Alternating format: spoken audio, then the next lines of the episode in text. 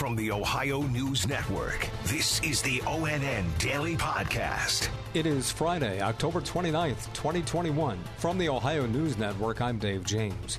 Doctors in Cleveland say they're concerned with what the winter will bring with the coronavirus. Dr. Robert Wyllie is with the Cleveland Clinic. We're looking at cycles of infection, and we really don't understand the biology of the virus well enough to know why we have these rapid up upswings in cases and then a plateau and then a downswing. This is either the fourth or fifth surge depend, in the United States, depending on, on how you look at the surges and how you look at the peaks and valleys.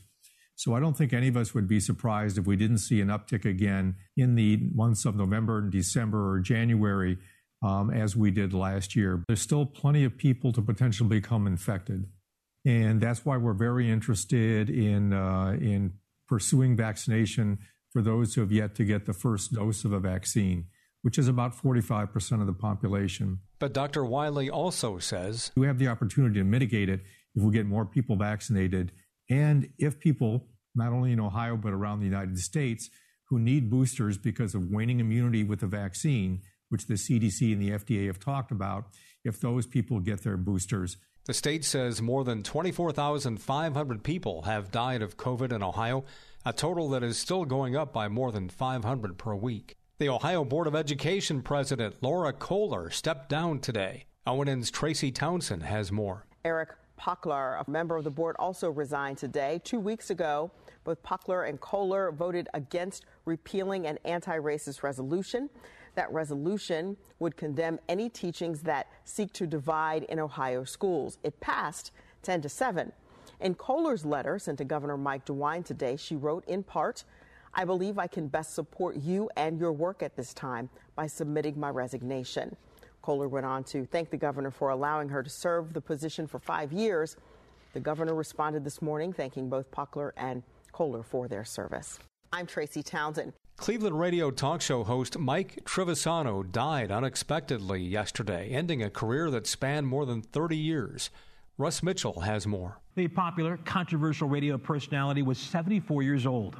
He collapsed at home and died just hours before he was set to host his afternoon show.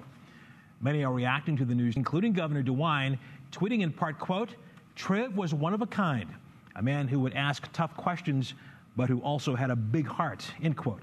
I'm Russ Mitchell. In Columbus, the Franklin County Sheriff's Office says a new synthetic version of fentanyl is even more deadly than carfentanil, which is 10,000 times more potent than morphine. The new drug called PFF is coming to central Ohio in massive quantities. Two weeks ago, the sheriff's office worked with police in Hilliard and confiscated four kilos, nearly nine pounds, of what they thought was fentanyl.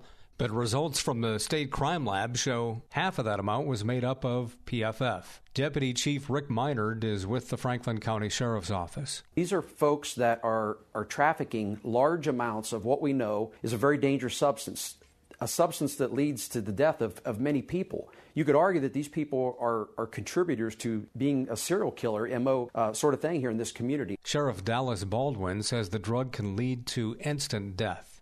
The state says nearly $4 billion was mishandled by the Ohio Department of Job and Family Services throughout the pandemic.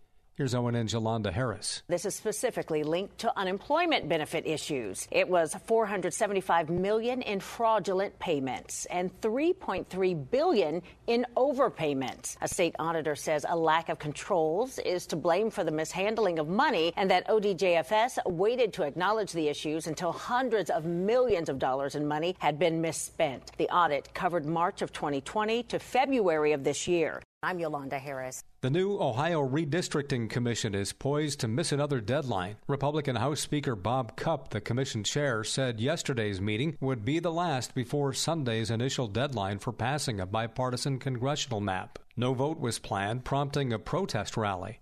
Congressional maps are reconfigured every 10 years to reflect new census figures, which in 2020 cost Ohio one of the state's 16 U.S. representative seats. Missing Sunday's deadline sends the congressional map making process back to state lawmakers who have until November 30th to approve a map. At least 500 new jobs are coming soon to the site of the former North Towne Square Mall on the west side of Toledo when a $70 million economic development project gets underway next year. The mayor says a Kansas City based company plans to convert the vacant lot into an industrial park. Cleveland will be the center of the music world tomorrow. Here's ONN's Angela Ann. The city is hosting the Rock and Roll Hall of Fame induction ceremony and concert. Inductees include Foo Fighters, Tina Turner, Todd Rundgren, Jay Z, Carole King, and the Go Go's. Presenters include Paul McCartney, Taylor Swift, and Lionel Richie. The event is tomorrow night at 8 p.m. in Rocket Mortgage Fieldhouse, home of the Cleveland Cavaliers. Angela Ann, ONN News. Special thanks to affiliate stations WBNS TV in Columbus, WKYC TV in Cleveland, and WTOL TV in Toledo for their contributions to today's newscast. I'm Dave James on the Ohio News Network. This has been the ONN Daily Podcast, a production of Radio Ohio Incorporated on the Ohio News Network.